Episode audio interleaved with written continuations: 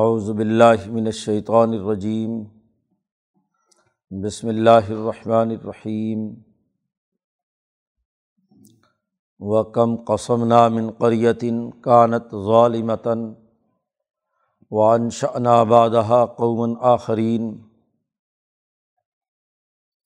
فَلَمَّا أَحَسُّوا بَأْسَنَا إِذَا هُمْ مِنْهَا يَرْكُزُونَ لا ترکزوا وارجعوا الی ما اترفتم فیہ ومساکنکم لعلکم تسألون۔ قالوا یا ویلنا انا کنا ظالمین۔ فما زالت تلک دعواہم حتی جعلناہم حصیدا خامدین۔ وما خلقنا السماء والارض وما بینہما لاعبین۔ لو اردنا ان نتخذ لہوا لاتخذناہ من لدنا ان کنا فاعلین۔ بل نقذف بالحق علی الباطل فیدمغہ فاذا ھو زاہق۔ ولکم الویل مما تصفون وَلَهُ مَن فِي السَّمَاوَاتِ وَالْأَرْضِ وَمَن عِندَهُ لَا يَسْتَكْبِرُونَ عَنْ عِبَادَتِهِ وَلَا يَسْتَحْسِرُونَ۔ يُسَبِّحُونَ اللَّيْلَ وَالنَّهَارَ لَا يَفْتُرُونَ۔ أَمِ اتَّخَذُوا آلِهَةً مِّنَ الْأَرْضِ هُمْ يُنشِرُونَ۔ لَوْ كَانَ فِيهِمَا آلِهَةٌ إِلَّا اللَّهُ لَفَسَدَتَا فسبحان اللہ رب العرش عما یصفون۔ لا یسأل عما یفعل وہم یسألون۔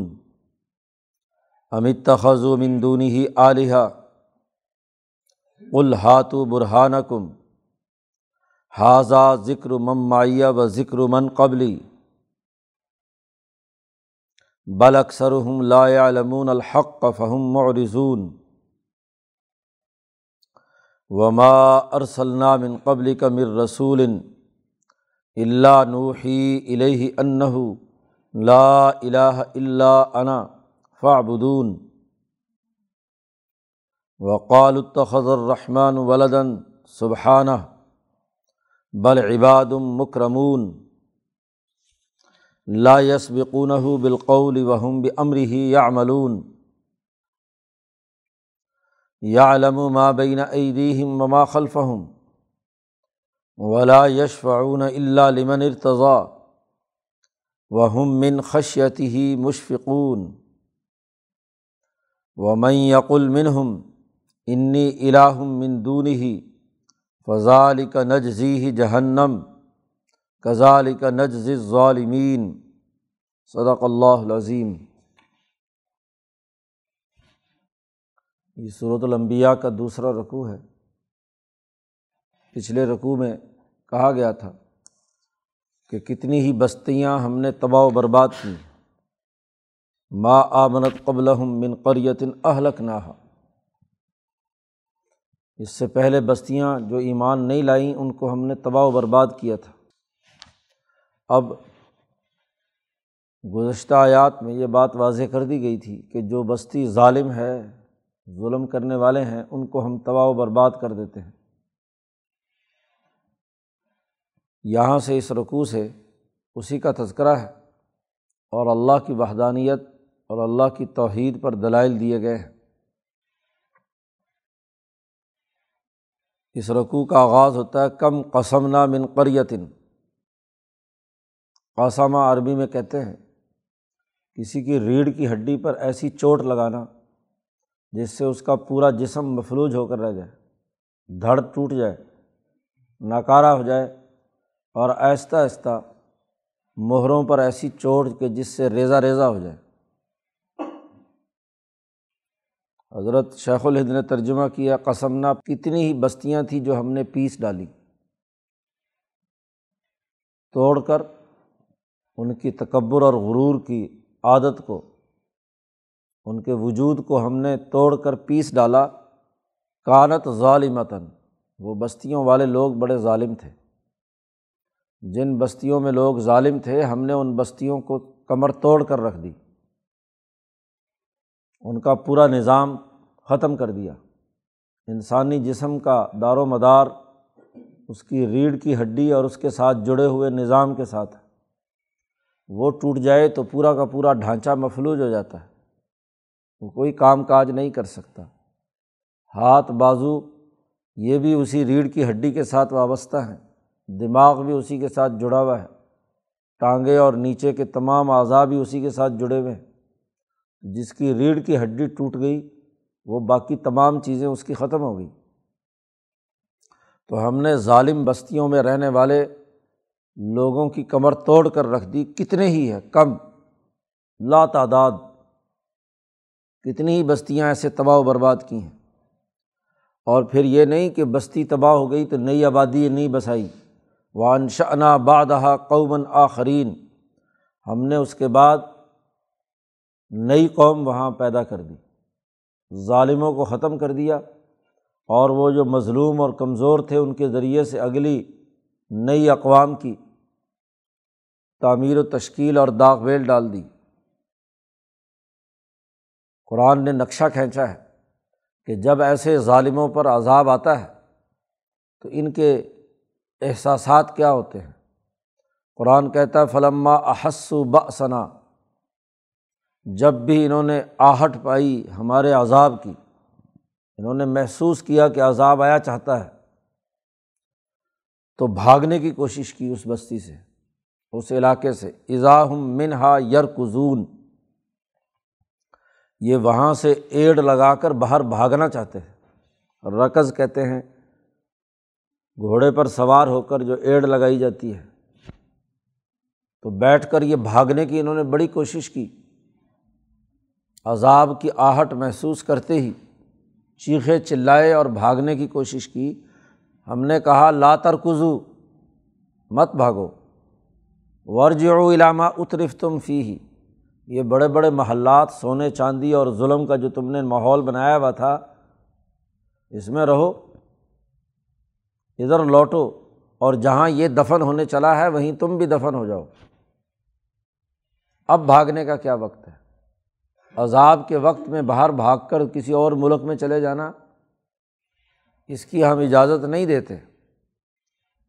یرکضون، باہر بھاگنا چاہتے تھے، تو اللہ کے فرشتوں نے اعلان کیا لا ترکضوا، مت ایڑ لگا کر بھاگو یہاں سے، وارجعوا الی ما اترفتم فیہ، اور لوٹ جاؤ کہ جو تم عیاشیوں میں مبتلا تھے، سرمایہ پرستی میں تھے، اترفتم، عیش کر رہے تھے، اور آؤ اپنے ان محلات میں، ومساکینکم لعلکم تسألون، تاکہ تم سے پوچھا جائے کہ یہ تم نے ظلم و ستم کی وجہ سے بڑے بڑے پہاڑ جمع کر رکھے ہیں، بڑے سونے اور خزانے جمع کر رکھے ہیں، اس کا جواب دہی کا عمل اب شروع ہو چکا ہے، اس لیے بھاگو مت، یہ جو تم نے ظلم و ستم کیا ہے، پھر اللہ کے مقابلے میں کفر اور شرک کیا ہے، چھوٹے چھوٹے بت بنا کر کسی کو فرعون، نمرود، شداد، حامان، انسانوں کو خدا بنا رکھا تھا، اب اس سوال کے جواب دینے کا وقت آیا ہے، تمہارے اس ظلم کے نتیجے میں اب تمہاری تباہی اور بربادی سامنے ہے۔ قرآن کہتا ہے کہ قالوا یا ویلنا انا کنا ظالمین، عذاب جیسے آتا ہے، عذاب کی آہٹ محسوس کرتے ہیں، جس نے چاروں طرف سے انہیں گھیر لیا عذاب نے، تو اس وقت کہتے ہیں بھائے افسوس ہم پر کہ ہم ہی ظالم تھے، انا کنا ظالمین، اپنے جرم کا اعتراف کریں گے۔ جب مجرم گھیر لیا جائے اور اسے بھاگنے کا راستہ نہ ملے تو پھر آخر میں مجبور ہو کر جرم کا ارتکاب جو اس نے کیا ہے اس کا اعتراف کرتا ہے۔ انہوں نے اس وقت اعتراف کیا، لیکن جب سزا شروع ہو جائے تو پھر اعتراف بھی جی کوئی فائدہ نہیں دیتا۔ فما زالت تلک دعواہم، مسلسل یہ یہی بات کہتے رہے کہ انا کنا ظالمین، انا کنا ظالمین، حتیٰ کہ جعلناہم حصیدا خامدین، یہاں تک کہ ہم نے ان کو کاٹ کر کترا کر دیا اور آگ میں ڈال کر بھجا دیا۔ خامدین، خمود کا تعلق ہے کہ جب آگ جل کر راکھ بجھ جاتی ہے، ویسے بھی جو فصل لہلہاتی ہے کاٹ کر پھینک دی جائے تو کچھ دنوں کے بعد خود وہ بجھ جاتی ہے، مردہ ہوتی ہے۔ تو ہم نے ان کو جیسے فصل کاٹی جاتی ہے حسیداً اور کترا کیا جاتا ہے، یہ شور مچاتے رہے کہ ہم بڑے ظالم تھے، ہم بڑے ظالم تھے۔ لیکن اب کیا ہے، اب تو عذاب کا وقت آ چکا ہے، اب ان کی توبہ قابل قبول نہیں، توبہ کا دروازہ بند۔ عذاب کے آنے سے پہلے پہلے تو توبہ ہوتی ہے، لیکن عذاب کے آنے کے بعد توبہ کوئی معنی نہیں رکھتی۔ اس لیے یہ شور مچاتے رہے کہ ہم ظالم ہیں، لیکن ہم نے ان کو کترا بنا دیا۔ وما خلقنا السماء والارض وما بینہما لاعبین، کیوں ہم نے ان بستیوں کو تباہ و برباد کیا اور ان کی جگہ پر نئی آبادیاں جو ہیں وہ قائم کی؟ اس کی وجہ یہ ہے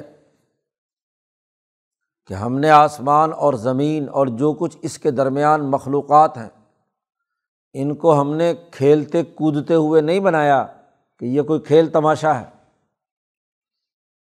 کہ جی ایک آسمان بنایا جائے، ایک زمین بنائی جائے، بغیر کسی جزا و سزا اور بغیر کسی سسٹم اور نظام کے یہ لوگ بس کھیل تماشا سمجھ کر گزر جائیں۔ ہم نے آسمان و زمین کو کھیل تماشے کے لیے نہیں بنایا۔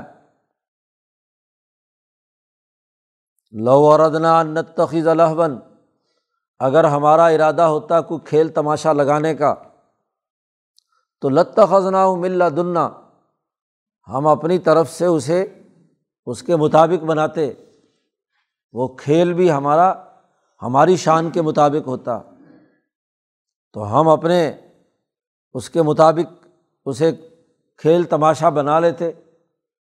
تمہارے ساتھ اس کا کیا تعلق تھا؟ تم انسانوں کو پیدا کیا ہے، پوری کائنات پیدا کی ہے، یہ فضول اور لغو نہیں ہے۔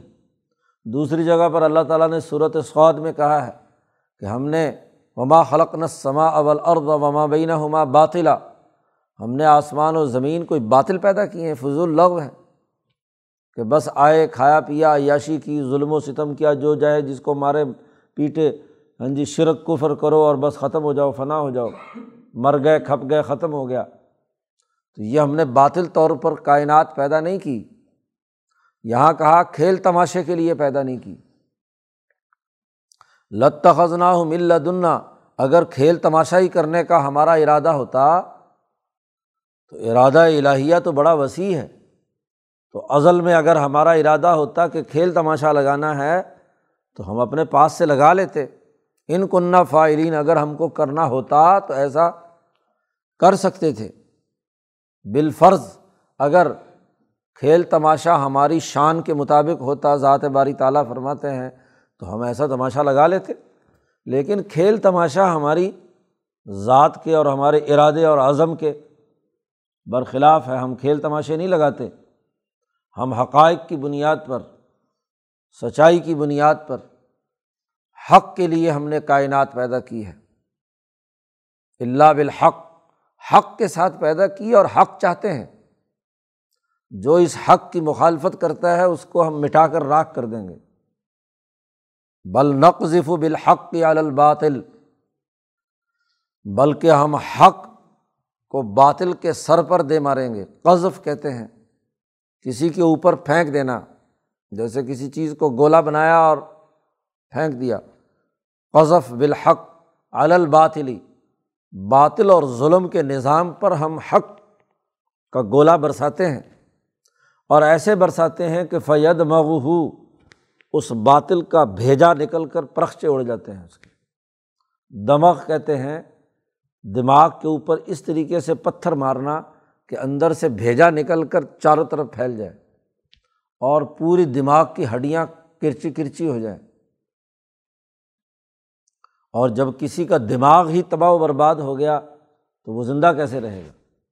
تو باطل ایک غلط سسٹم، شیطان کا نظام ہے، شیطانی اور نفسانی اثرات ہیں جو اللہ کے قانون کی خلاف ورزی کرتے ہیں۔ تو اس باطل کو مٹانے کے لیے ہم نے یہ کائنات پیدا کی ہے۔ یہ کائنات کھیل تماشا نہیں ہے، یہاں ایک حق ہے اور ایک باطل ہے۔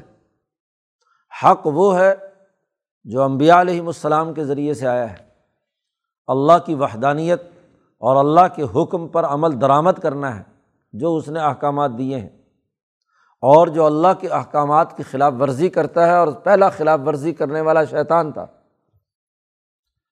ابلیس نے جو شیطنت کی ہے، اللہ کے حکم کی نافرمانی کی، اس کی حکومت کو تسلیم نہیں کیا، تو کیا تسلیم کرنے والے اور نہ تسلیم کرنے والے برابر بنا دیں؟ کھیل تماشے میں تو ایسے ہی ہوتا ہے، ڈرامہ میں ہاں جی جعلی ہیرو اور جعلی آگے اس کا دشمن ہوتا ہے، تو بس دل پشوری کرنے کی بات ہے، ہر ایک کو پتہ ہے کہ یہ آپس میں کوئی حقیقی دشمن نہیں ہے۔ تو یہ کوئی ہم نے شیطان جو ہے ایک صحیح مصنوعی دشمن بنا دیا ہو، اور ادھر سے کیا ہے آدم ہو اور ان کے درمیان ایک ڈرامہ چل رہا ہو، یہ نورا کشتی ہو رہی ہو، ایسا نہیں ہے۔ بلکہ ہم نے یہ کائنات اس لیے پیدا کی ہے کہ وہ جو باطل ہے اس کو حقیقتاً اس کا بھیجا اڑانا ہے، اس کا نظام ختم کرنا ہے، اس کے سسٹم کو توڑنا ہے۔ واضح طور پر انبیاء کی آمد کا مقصد بتلا دیا، ایک تو بستیوں سے ظلم کو ختم کرنا ہے، اس کی کمر توڑ کر رکھنا ہے، انبیاء کا کام یہ ہے۔ پیچھے جو کہا تھا رسولوں کے بارے میں کہ ہم نے جتنے رسول بھیجے ان پر وحی کی ہے، اور وہ وحی کا مقصد بھی یہ ہے کہ لوگ نصیحت حاصل کریں، لقد انزلنا الیکم کتابا فیہ ذکرکم، اور وہ وحی ظلم کے نظام کو ختم کرنے اور باطل کے بھیجے کے پرخچے اڑانے کے لیے ہے۔ یہ فضول اور لغو نہیں ہے کہ بنایا اور کھیل تماشا کوئی نورا کشتی ہو رہی ہے شیطان میں اور آدم کے درمیان، ایسا نہیں ہے، بلکہ ایک حق ہے اور ایک باطل ہے۔ فَإِذَا هُوَ زَاهِقٌ، اور جب باطل کا سر ٹوٹتا ہے تو وہ پھر بالکل تباہ و برباد ہو کر رہ جاتا ہے، اس کی کوئی حیثیت نہیں ہوتی۔ تو ہم نے یہ کائنات حق کے ساتھ پیدا کی ہے، اور باطل مٹانے کے لیے انبیاء آتے ہیں، ظلم کے خاتمے کے لیے آتے ہیں۔ وَلَكُمُ الْوَيْلُ مِمَّا تَصِفُونَ، تمہارے لیے بڑی تباہی اور بربادی ہے، خرابی ہے کہ جو تم اللہ کے اوصاف بیان کرتے ہو، کہ اللہ کے مقابلے میں چھوٹے چھوٹے فرعون، نمرود، شداد، شتونگڑے جو ہیں ان کو تم خدا کہتے ہو۔ یہ بہت بڑا جرم ہے تمہارے لیے، ہلاکت اور تباہی ہے۔ اس کو تماشا مت سمجھو، یہ کھیل کود نہیں ہے، یہ حقائق اور سچائی ہے۔ جو اس کو نہیں مانے گا اس کو ہم ریزہ ریزہ کر دیں گے۔ اسی اللہ نے یہ کتاب نازل کی، اسی اللہ نے یہ انبیاء بھیجے۔ وہ اللہ کون ہے؟ وَلَهُ مَن فِي السَّمَاوَاتِ وَالْأَرْضِ، اسی کے لیے ہے وہ تمام چیزیں جو آسمانوں میں ہیں اور جو زمینوں میں، اس کی اجازت کے بغیر کوئی پتہ نہیں ہلتا۔ من کہا ذوی العقول یعنی فرشتے، جنات، انسان، تمام کی تمام جو آسمانوں میں مخلوق ہے اور جو زمین میں، سب لہو اس کی ملکیت ہے۔ وَمَنْ عِنْدَهُ لَا يَسْتَكْبِرُونَ عَنْ عِبَادَتِهِ، اور جو اللہ کے سب سے قریب تر ہیں فرشتے، اور انسانوں میں سے بھی جو قریب تر ہیں انبیاء علیہم السلام اور ان کے ماننے والے، وہ کبھی بھی اللہ کی عبادت سے تکبر نہیں کرتے۔ لا یستکبرون عن عبادتہ، اللہ کی عبادت سے سرکشی اور تکبر نہیں کرتے۔ ولا یستحسرون، اور وہ اللہ کے دین کو غالب کرنے میں، اس کا نظام بنانے میں تھکتے بھی نہیں ہیں، کاہلی اور سستی کا اظہار بھی نہیں کرتے۔ اعلیٰ درجے میں فرشتے ہیں کہ ان کو کوئی تھکاوٹ نہیں ہوتی، کوئی سستی اور کاہلی نہیں ہوتی۔ سستی اور کاہلی جو ہے یہ تو شیطانی عمل ہے، اس لیے حضور صلی اللہ علیہ وسلم نے دعا مانگی، اللہم انی اعوذ بک من الکسل والعجز والجبن، کہ مجھے سستی سے بچا، میں پناہ میں آتا ہوں تیری کہ میں سست بن جاؤں۔ نہیں، کسل مندی، سستی چھوڑ دے، اور بزدلی سے پناہ مانگتا ہوں۔ عجز، کسی کام کو کرنے سے عاجز آ جانا، تھک ہار کر بیٹھ جانا، اس سے میں نہیں، جو ٹارگٹ مقرر کر لیا اس کو ہر حال میں پورا کرنا ہے، سستی اور کاہلی کو ختم کرنا ہے۔ تو ولا یستحسرون، نہ تکبر کرتے ہیں اور نہ ہی تھک ہار کر بیٹھ جاتے ہیں۔ دو ہی رویے ہوتے ہیں، یا تو ایک آدمی جس میں حیوانیت قوی ہو تو وہ تکبر اور غرور کرتا ہے، اپنے آپ کو بڑا طاقتور سمجھتا ہے، دوسروں کو حقیر سمجھتا ہے، اور کام اس لیے نہیں کرتا کہ میں بڑا ہوں، اور ایک وہ ہوتا ہے کہ جو کام اس لیے نہیں کرتا کہ سست اور کاہل ہے، پڑا ہوا ہے، کاہلی کی حالت میں ہے، تھک ہار کر تھوڑا سا کام کیا اور پھر لیٹ گیا۔ تو ایسے سست لوگ بھی اللہ کو نہیں چاہیے، لا یستحسرون، بلکہ دونوں کے درمیان اعتدال کے ساتھ اپنی پوری ذمہ داریوں کو بغیر کسی تھکاوٹ کے محفوظہ امور کو سر انجام دینا، یہ مسلمان کی شان ہے۔ یسبحون اللیل والنہار لا یفترون، وہ دن رات اللہ کی تسبیح میں مشغول رہتے ہیں اور بالکل تھکتے نہیں ہیں، لا یفترون۔ ایک ہوتا ہے یستحسرون، کاہلی اور سستی، اور ایک ہے یفترون کہ تھک کر ہار کر عاجز آ جانا کہ بس میں نہیں کر سکتا۔ تو یہ عجز و انکساری کی وہ حالت کہ جس کے اندر کام نہ کر سکتا ہو، تھک ہار کر بیٹھ گیا ہو اور کہے کہ جی نہیں بڑا بھاری پتھر ہے، میں نہیں اسے چوم سکتا۔ تو فرشتے اعلیٰ درجے میں نہ تھکتے ہیں، نہ سستی اور کاہلی کرتے ہیں، نہ اس کی عبادت اور کام کاج کرنے سے کوئی عار محسوس کرتے ہیں، تکبر اور غرور کرتے ہیں۔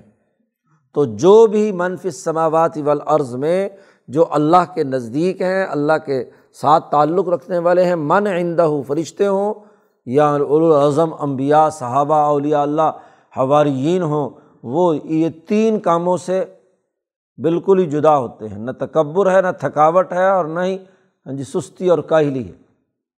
وہ پورے عزم و ہمت کے ساتھ آگے بڑھ کر باطل کو مٹانے کے لیے اور حق کو غالب کرنے کے لیے کام کرتے ہیں۔ اس لیے رسول اللہ کو بھیجتے ہوئے کہا کہ لیظہرہ علی الدین کلہ، حق دے کر بھیجا ہے تاکہ اس کو تمام ادیان پر غالب کریں، کسی قسم کا اس پر سستی اور کاہلی اور اس طرح کی کوئی تھکنے کا کام مت ہو۔ ام اتخذوا آلہۃ من الارض ہم ینشرون، کیا انہوں نے اللہ کے مقابلے پر زمین میں بہت سارے خدا بنا لیے ہیں؟ اللہ کو چھوڑ کر زمین میں بہت سے خدا بنا لیے ہیں کہ جب اللہ ان کو تباہ و برباد کرے تو یہ وہ خدا ان کو دوبارہ زندہ کریں، ہم ینشرون۔ جی پیچھے اللہ نے کہا تھا کہ ہم کمر توڑ کر رکھ دیتے ہیں ظالموں کی، تو کیا ان کے پاس ایسے خدا ہیں کہ ہم ان کو تباہ کریں اور وہ ان کو دوبارہ زندہ کر دیں؟ ہم ینشرون، نہیں، ہو نہیں سکتا کوئی اور خدا اللہ کے مقابلے میں۔ اب مشرکین کے شرک کی دو ہی شکلیں ہیں، یا تو اللہ کے برابر کی کوئی چوٹ، نعوذ باللہ، کوئی اور خدا ہو اور وہ آلہہ برابر کی چوٹ رکھتے ہوں۔ تو قرآن نے کہا لو کان فیہما آلہۃ، اگر اس آسمان و زمین میں خدا کئی سارے ہوتے اور سب کے سب طاقتور اسی طرح ہوتے جیسے اللہ تبارک و تعالیٰ ہے، الا اللہ، اللہ کے علاوہ، تو زمین میں فساد پیدا ہو جاتا، اللہ فسادتا، آسمان و زمین میں فساد پیدا ہو جاتا۔ بہت بڑی عقلی دلیل دی ہے قرآن حکیم نے، یہ ان لوگوں کے لیے جو اللہ کے مقابلے میں کسی بڑے خدا کو تسلیم کرتے ہیں۔ بالفرض اگر اس کائنات میں دو خدا ہوتے تو دو خدا کیوں؟ دو آدمیوں کی ضرورت اس وقت پڑتی ہے کسی کام کے لیے جب ایک آدمی مکمل کام نہ کر سکتا ہو، تو پھر دو آدمی مل کر کام کرتے ہیں۔ تو دو خداؤں کی ضرورت یا تین خداؤں کی ضرورت یا زیادہ خداؤں کی ضرورت تو تب ہو کہ جب ان میں سے ایک خدا ایک کام نہ کر سکتا ہو، اور اگر وہ ایسے عاجز ہیں کہ مل کر کام کریں گے تو خدا کیسے ہوئے؟ خدا کے لیے تو لازمی اور ضروری ہے کہ وہ اتنا فل فلیج اپنے اقتدار اور حکمرانی میں ہو کہ اکیلا سب کچھ کرے، وہ اصل میں خدا ہے۔ اور اگر کئی مل کر کام کر رہے ہیں تو اس کا مطلب سارے ناقص ہیں، ایک نے ایک کام کیا، دوسرے نے دوسرا کیا، تیسرے نے تیسرا کیا۔ پھر ان میں اگر صلح ہو تو پھر بھی بات ہے، لیکن جب اگر ہر آدمی اکیلا کام کر سکتا ہے، ہر خدا، تو اس کا مطلب یہ ہے کہ ان کے درمیان ضرور لڑائی ہوگی، جی فساد ہوگا، کیونکہ جب مکمل ایک آدمی سارا کام کر سکتا ہو اور دوسرا بھی آ کر ٹانگ اڑائے تو پھر ایک یہ حکم دے گا کہ ادھر جاؤ، دوسرا کہے گا ادھر جاؤ، تو ان کے درمیان لڑائی ہوگی۔ اگر وہ مل کر کام کر رہے ہیں تو محتاج ہیں، خدا نہیں ہو سکتے، اور اگر فل فلیج خدا ہیں تو ضرور ہر ایک اپنے اختیار کے مطابق کام کرے گا تو لڑائی جھگڑا ہوگا۔ لفسدتا فسبحان اللہ، پس پاک ہے اللہ کی ذات جو رب العرش، اس پوری کائنات کو جو عرش گھیرے ہوئے ہے، کرسی السماوات والارض، اس کا رب اور پروردگار وہ اللہ ہے، تو کسی اور اللہ کی کیا مجال ہے کہ اس کے اندر آئے جب وہ پورا احاطہ کیے ہوئے ہے۔ وسیع کرسی السماوات والارض ولا یؤودہ حفظہما وہو العلی العظیم، وہ اس کے اوپر بالکل غالب ہے، تو کسی اور خدا کا وہاں عمل دخل کیسے؟ ایک چیز ایک کی گرفت میں ہے مکمل طور پر، اور اس کے تمام نظم و نسق اس کے قبضے میں ہے، تو دوسرا کون آ کر وہاں مداخلت کر سکتا ہے؟ تو اس لیے یہ کہنا کہ اللہ کے برابر کا کوئی نعوذ باللہ خدا ہے، تو یہ غلط بات ہے۔ فسبحان اللہ، پاک ہے اللہ تبارک و تعالیٰ جو رب العرش بھی ہے، اور بہت ہی بلند تر ہے عما یصفون، جو کچھ یہ اللہ کے لیے اوصاف بیان کرتے ہیں۔ اس کی خدائی اور حکمرانی کا عالم تو یہ ہے کہ لا یسأل عما یفعل، وہ جو بھی کرے اس سے کوئی سوال کرنے والا نہیں ہے، کوئی سوال نہیں کر سکتا کہ تم نے یہ کام کیوں کیا۔ اور وہم یسألون، اور لوگوں سے پوچھا جائے گا یا جن کو تم نے خدا بنا رکھا ہے، ان تمام سے سوال کیا جائے گا حشر کے میدان میں کہ تم نے یہ کیا حرکت کی۔ حتیٰ کہ عیسیٰ سے بھی پوچھا جائے گا کہ انت قلت للناس وَأُمِّی إِلَٰہَیْنِ مِن دُونِ اللَّہِ، تو نے لوگوں سے کہا تھا کہ مجھے اور میری ماں کو خدا بناؤ، تو جن کو تم خدا بناتے ہو ان سے تو سوال کیا جائے گا، اور اللہ وہ ہے جس سے کسی قسم کا کوئی سوال نہیں ہوتا۔ اَمِ اتَّخَذُوا مِن دُونِهِ آلِهَةً، اب شرک کی ایک قسم وہ تھی کہ جو اللہ کے برابر کا کوئی خدا مان رہے تھے، تو اس کو عقلی طور پر رد کر دیا کہ اگر ایسے دو خدا مکمل اختیارات کے حامل ہوں تو وہ کیا ہے، زمین میں فساد بچ جائے گا۔ پھر دوسرے لوگ کہتے تھے کہ نہیں، اصل تو خدا ایک ہی ہے، بڑے بڑے کام بھی اس نے کیے ہیں، تخلیق بھی اسی نے کی ہے، رب بھی وہی ہے، لیکن اللہ میاں نے کچھ اپنے اختیارات چھوٹے چھوٹے خداؤں کو بانٹ دیے ہیں۔ لیقربونا الی اللہ زلفیٰ، جیسے بڑے حکمران شہنشاہ کسی کو چھوٹے چھوٹے علاقوں کی حکومت دے دیتے ہیں۔ تو اس پر اگر اس کا جواب یہاں اس آیت میں دیا، ام اتخذوا من دونہ آلہۃ، کیا انہوں نے اللہ کو چھوڑ کر زمین میں چھوٹے چھوٹے خدا بنا لیے ہیں؟ اور اگر ایسا ہے تو قل ہاتوا برہانکم، دلیل لاؤ کہ اللہ نے واقعتاً ان کو خدائی کی سند جاری کی ہے، ان کو خدا ڈکلیئر کیا ہو۔ وہ تو اپنے بندوں کو جو نبی ہیں اور اونچے درجے کے ہیں، ان کو کبھی خدائی کا سرٹیفکیٹ نہیں دیا، ان کو کہا ہے کہ یہ رسول ہے میرے۔ تو کوئی تمہارے پاس دلیل ہے اس کی تو لاؤ۔ ھذا ذکر من معی و ذکر من قبلی، یہ میرے ساتھ جو نبی اکرم صلی اللہ علیہ وسلم کہا جا رہا، میرے ساتھ جو لوگ ہیں ان کے لیے یہی نصیحت ہے، اور وہ ذکر من قبلی، مجھ سے پہلے جو انبیاء گزرے ہیں ان کی بھی یہی نصیحت رہی ہے۔ انہوں نے بھی آ کر یہ توحید کی دعوت دی، شرک کو ختم کیا، ظلم کے نظام کو ختم کیا، انہوں نے بھی یہی کہا ہے۔ بل اکثرہم لا یعلمون الحق، اکثریت ان کی ایسی ہے کہ جو حق کو نہیں جانتی اور وہ اس سے اعراض کر رہی ہے، روگردانی کر رہی ہے۔ اللہ پاک کہتے ہیں وما ارسلنا من قبلک من رسول الا نوحی الیہ، آپ سے پہلے ہم نے کوئی رسول نہیں بھیجا مگر یہ کہ اس پر اسی بات کی وحی کی گئی کہ انہ لا الہ الا انا فاعبدون، اس بات کا اعلان کریں کہ اللہ کے علاوہ اور کوئی خدا نہیں ہے، میری ہی عبادت کرو، فاعبدونی۔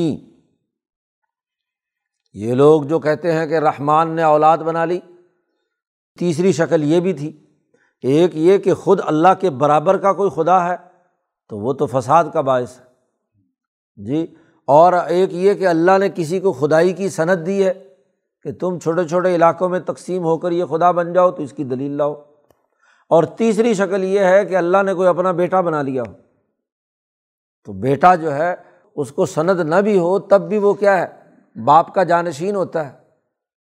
تو اس کا جواب دیا، یہ کہتے ہیں کہ رحمان نے اپنا بیٹا بنا لیا کسی کو، سبحانہ، اللہ بہت ہی پاک ہے، بل عباد مکرمون، اللہ کا بیٹا نہیں ہے، یہ سب کے سب اللہ کے معزز بندے ہیں، عباد ہیں، اللہ کے غلام ہیں یہ، لیکن اللہ کے ہاں یہ غلام بڑے معزز ہیں، عیسیٰ علیہ السلام ہیں، عزیر ہیں، یہ انبیاء جن کو تم اللہ کا بیٹا کہتے ہو، تو اللہ نے ان کو عزت دی ہے، یہ بندے ہیں جن کو اللہ نے عزت دی ہے۔ لا یسبقونہ بالقول، ان میں سے کوئی بھی اللہ کے حکم کے بغیر کسی بات پر سبقت نہیں لے جا سکتا، آگے نہیں کہہ سکتا، اور جو اللہ حکم دیتا ہے وہی عمل کرتے ہیں۔ ان انبیاء میں سے کسی کے اندر یہ مجال نہیں ہے کہ وہ اللہ کے حکم کی خلاف ورزی کریں۔ یعلم ما بین ایدیہم وما خلفہم، وہ اللہ خوب جانتا ہے جو کچھ ان کے آگے ہے اور جو ان کے پیچھے ہے۔ اور ان انبیاء کی سفارش کی تم بات کرتے ہو تو لا یشفعون الا لمن ارتضی، ان میں سے کوئی بھی اللہ کے دربار میں سفارش نہیں کر سکتا سوائے اس کے کہ اللہ اس کو سفارش کرنے کی اجازت دے۔ اللہ کی اجازت کے بغیر تو یہ اللہ کے سامنے سفارش بھی نہیں کر سکتے۔ تو جب انبیاء کا یہ حال ہے تو دوسرے لوگ کون ہوتے ہیں جو جن کو کہا جائے کہ جی وہ خدائی کے اختیارات کے مالک ہیں؟ اور ان انبیاء کا معاملہ، بندے معزز بندوں کا معاملہ یہ ہے کہ وَهُم مِّن خَشْيَتِهِ مُشْفِقُونَ، وہ اللہ کے ڈر اور ہیبت و جلال سے ہر وقت ڈرتے رہتے ہیں، ان کے دل میں اللہ کی خشیت، خوف ہے۔ تو جو اللہ سے خود ڈر رہا ہے وہ خدا کیسے ہو سکتا ہے، وہ بیٹا کیسے ہو سکتا ہے؟ اور یاد رکھو بالفرض والمحال، وَمَن يَقُلْ مِنْهُمْ، ان انبیاء میں سے کسی نے بھی اگر بالفرض یہ بات کہی کہ انی الہ من دونہ، کہ اللہ کے علاوہ میں خدا ہوں، تو ہم اسے بھی پکڑ کر جہنم میں ڈال دیں گے۔ فَذَلِكَ نَجْزِیہ، جہنم، اس کا بدلہ ہم بھی کیا ہے، جہنم میں ڈال دیں گے۔ اول تو یہ سوام کے تمام عباد مکرمون ہیں، معزز لوگ ہیں، اللہ کے حکم کی خلاف ورزی نہیں کرتے، اور اگر تمہارے گمان میں ہو کہ عیسیٰ نے خود خدائی کا دعویٰ کیا ہے تو اول میں تو ایسی بات نہیں ہے، بالفرض اگر ایسا کہا بھی ہو تو ہم انہیں بھی پکڑ کر جہنم میں ڈال دیں گے۔ یہ اتنا بڑا سخت معاملہ ہے، یہ کوئی کھیل تماشا ہے دنیا، یہ کوئی فضول لغو نہیں بنائی ہم نے، یہاں حقائق کی بات ہے، حق کو غالب کرنا ہے اور باطل کو مٹانے کے لیے یہ سارا کام ہے۔ ذَلِكَ نَجْزِیہ جہنم، كَذَلِكَ نَجْزِی الظَّالِمِین، ایسے ہی ہم ظالموں کو جزا دیتے ہیں، بدلہ دیتے ہیں، سزا دیتے ہیں، کہ جو بھی جرم کرے گا تو ان کے بارے میں تو فرضی بات ہے انبیاء کے بارے میں کہ بالفرض ایسے ہی ہو، لیکن جو حقیقتاً مقابلے پر آ کر خدائی کے دعوے دار ہیں، فرعون، نمرود، ابو جہل، عتبہ، شیبہ، ان ظالموں کو ہم یہی سزا دیں گے کہ ان کو پکڑ کر جہنم میں ڈال دیا جائے گا۔ تو یہ قرآن حکیم نے واضح کر دیا کہ ظلم کی بنیاد پر جن ملکوں کا نظام ہوتا ہے ہم انہیں تباہ و برباد کر دیتے ہیں۔ یہ دنیا کھیل تماشا نہیں ہے، یہاں حق کو غالب کرنے کے لیے جو اللہ کے مخلص بندے ہیں وہ کام کرتے ہیں، نہ تھکتے ہیں، نہ سستی اور کاہلی اختیار کرتے ہیں، نہ تکبر اور غرور سے کہ جی ہماری توہین ہو جائے گی اگر ہم یہ کام کریں گے، ایسی تینوں باتیں ان کے اندر نہیں ہیں۔ تو گویا کہ صحابہ کی جماعت کی اجتماعیت اور انبیاء کا مشن واضح کر دیا کہ وہ دنیا سے ظلم کو مٹانے، حق کو غالب کرنے، باطل کو مٹانے کے لیے کردار ادا کرنے آتے ہیں۔ تو اس نظریے کو پیش نظر رکھ کر آج امت محمدیہ کو بھی یہی کام کرنا ہے جو انبیاء علیہ السلام کا مشن رہا ہے۔ اللہ تعالیٰ قرآن حکیم کو سمجھنے اور اس پر عمل کرنے کی توفیق عطا فرمائے۔ اللہم صلی اللہ،